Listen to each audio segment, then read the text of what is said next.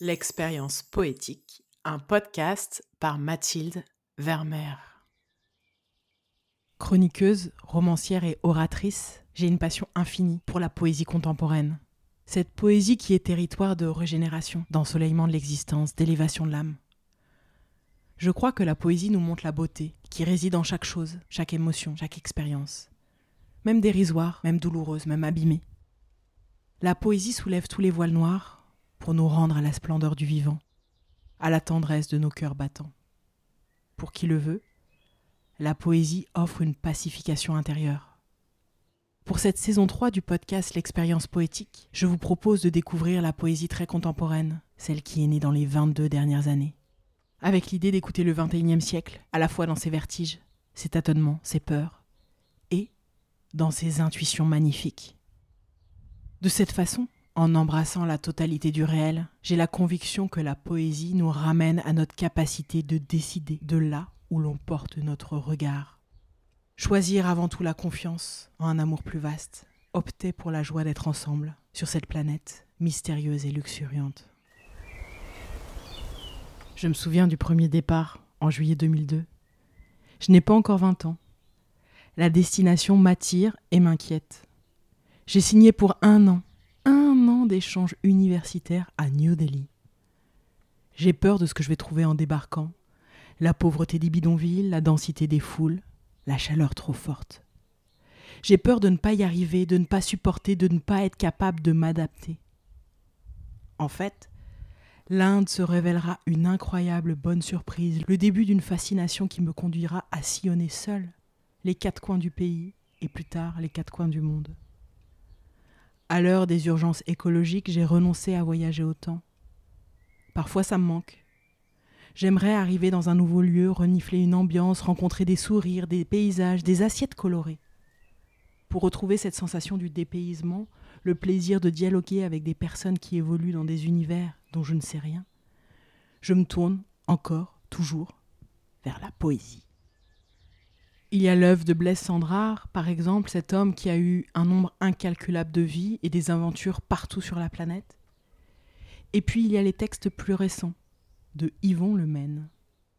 Dans le recueil Un cri fendu en mille, publié en 2018 aux éditions Bruno Doucet, le poète breton, né en 1953, raconte ses expériences en Italie, au Portugal, en Allemagne, au Liban, à Haïti, au Mali, en Chine. Ces mots sont ceux de la fraternité, du respect, de l'ouverture à l'altérité. Et c'est vivifiant de parcourir le globe avec lui. Fermez les yeux, écoutez la poésie nomade de Yvon Le Maine. Premier poème, un carreau de Delft. Il y a un chemin, il y a des arbres, il y a un chemin bordé d'arbres peint sur un carreau. Des hêtres Non. Des chênes Non. Des ormes Non. Des peupliers Je ne sais pas. Ce sont des arbres peints sur un carreau de cuisine au XVIIe siècle par un peintre sur carreau de cuisine. Mais du XVIIe siècle, aujourd'hui, au jour de mon regard, le carreau est usé par les milliers de regards passés avant moi et traversé par des lignes brisées, ensemble, elle ressemble à une toile d'araignée. Les arbres ne bougent pas, le chemin et le ciel non plus, mais bougent d'un pas vif, l'homme qui sort du chemin, comme s'il venait vers moi, en ce jour d'été 2006, dans ce magasin d'antiquité de Delft, où je contemple ce carreau, vieux de plus de trois siècles. Jeune de moins d'une heure, je l'emporte, comme si je pouvais emporter les trois siècles qui me séparent du carreau il fut peint par un artisan peintre qui fut le voisin, peut-être, de l'artiste peintre Vermeer. Est-ce un peu de Vermeer que je veux emporter Ou l'instant du voyageur et la durée du carreau peint par un voisin de Vermeer?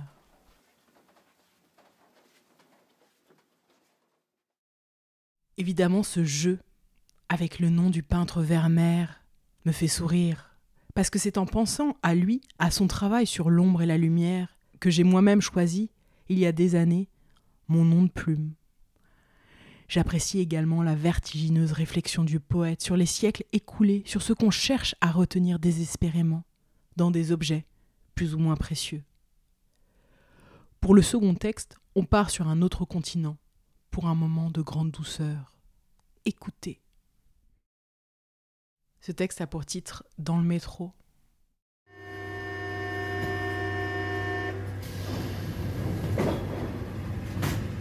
Penchés l'un vers l'autre, lui que je devine, elle que je vois de dos. Tant de douceur sur une seule épaule, où s'accroche, comme un bras en écharpe, un berceau. Elle berce son enfant dans sa langue maternelle, la langue des signes, qui traverse toutes les langues, même dans le métro de Pékin, où je me suis perdue et retrouvée dans les bras d'une chanson.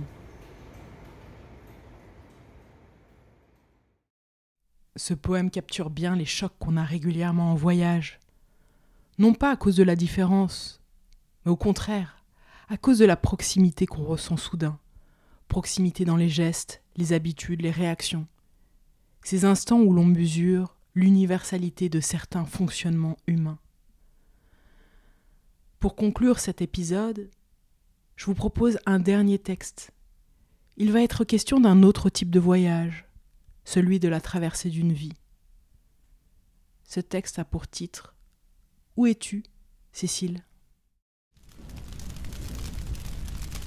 Où sont passés les livres lus, les fleurs cueillies, les montagnes grimpées, les étoiles contemplées, les villes parcourues, les fleuves longés et traversés Par toi, tout au long de ta vie. Les plats, les idées partagées autour des plats préparés, pour moi, pour nous.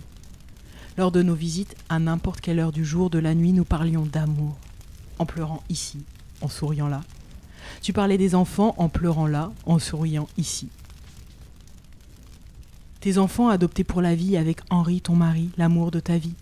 Tes enfants élevés jusqu'à leur propre vie, même si François a quitté sa vie avant l'heure, quand Pierre te veille à cette heure. Où es-tu, Cécile, allongée dans ton petit corps, grand comme une boîte à bijoux, aujourd'hui fermée à clé, hier ouverte à tous les vents de la vie. Où es-tu, Cécile, allongée dans ton petit corps qui a vu des corps allongés dans leur corps Combien de morts par personne pour une seule vie? Une vie qui a aimé d'autres vies? Elles sont aussi dans ton petit corps endormi près de qui je suis restée attendre le plus petit des plus petits mouvements de la vie. Une paupière qui se ferme, une autre qui se lève à chaque bout de la nuit un cil qui bat comme une aile, un petit doigt qui écoute aux portes. Rien. Rien n'a bougé, rien de rien de rien, alors que ta vie bouge en moi, en nous. Par les livres, les fleurs, les montagnes, les étoiles, les villes, les fleuves, les plats, les idées et la mer infinie à la fenêtre de ton pays, alors que ta vie me pose des questions par milliers. Où es-tu, Cécile, qui n'est plus là dans ton petit corps endormi pour toute ma vie, toutes nos vies? Cécile?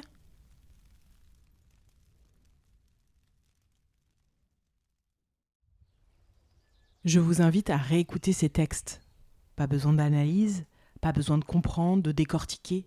Sentez, laissez flotter en vous. Osez l'expérience poétique. Si vous avez aimé ce moment, je vous remercie de mettre un commentaire positif ou 5 étoiles sur votre plateforme d'écoute. Envie d'offrir un coup de pouce supplémentaire? Faites un don sur Tipeee, partagez un épisode à un ami, parlez du podcast sur vos réseaux sociaux et mentionnez-moi, Mathilde Vermeer. Ensemble, mettons de la magie dans le monde. Je vous dis rendez-vous dans 15 jours pour une nouvelle dose de poésie.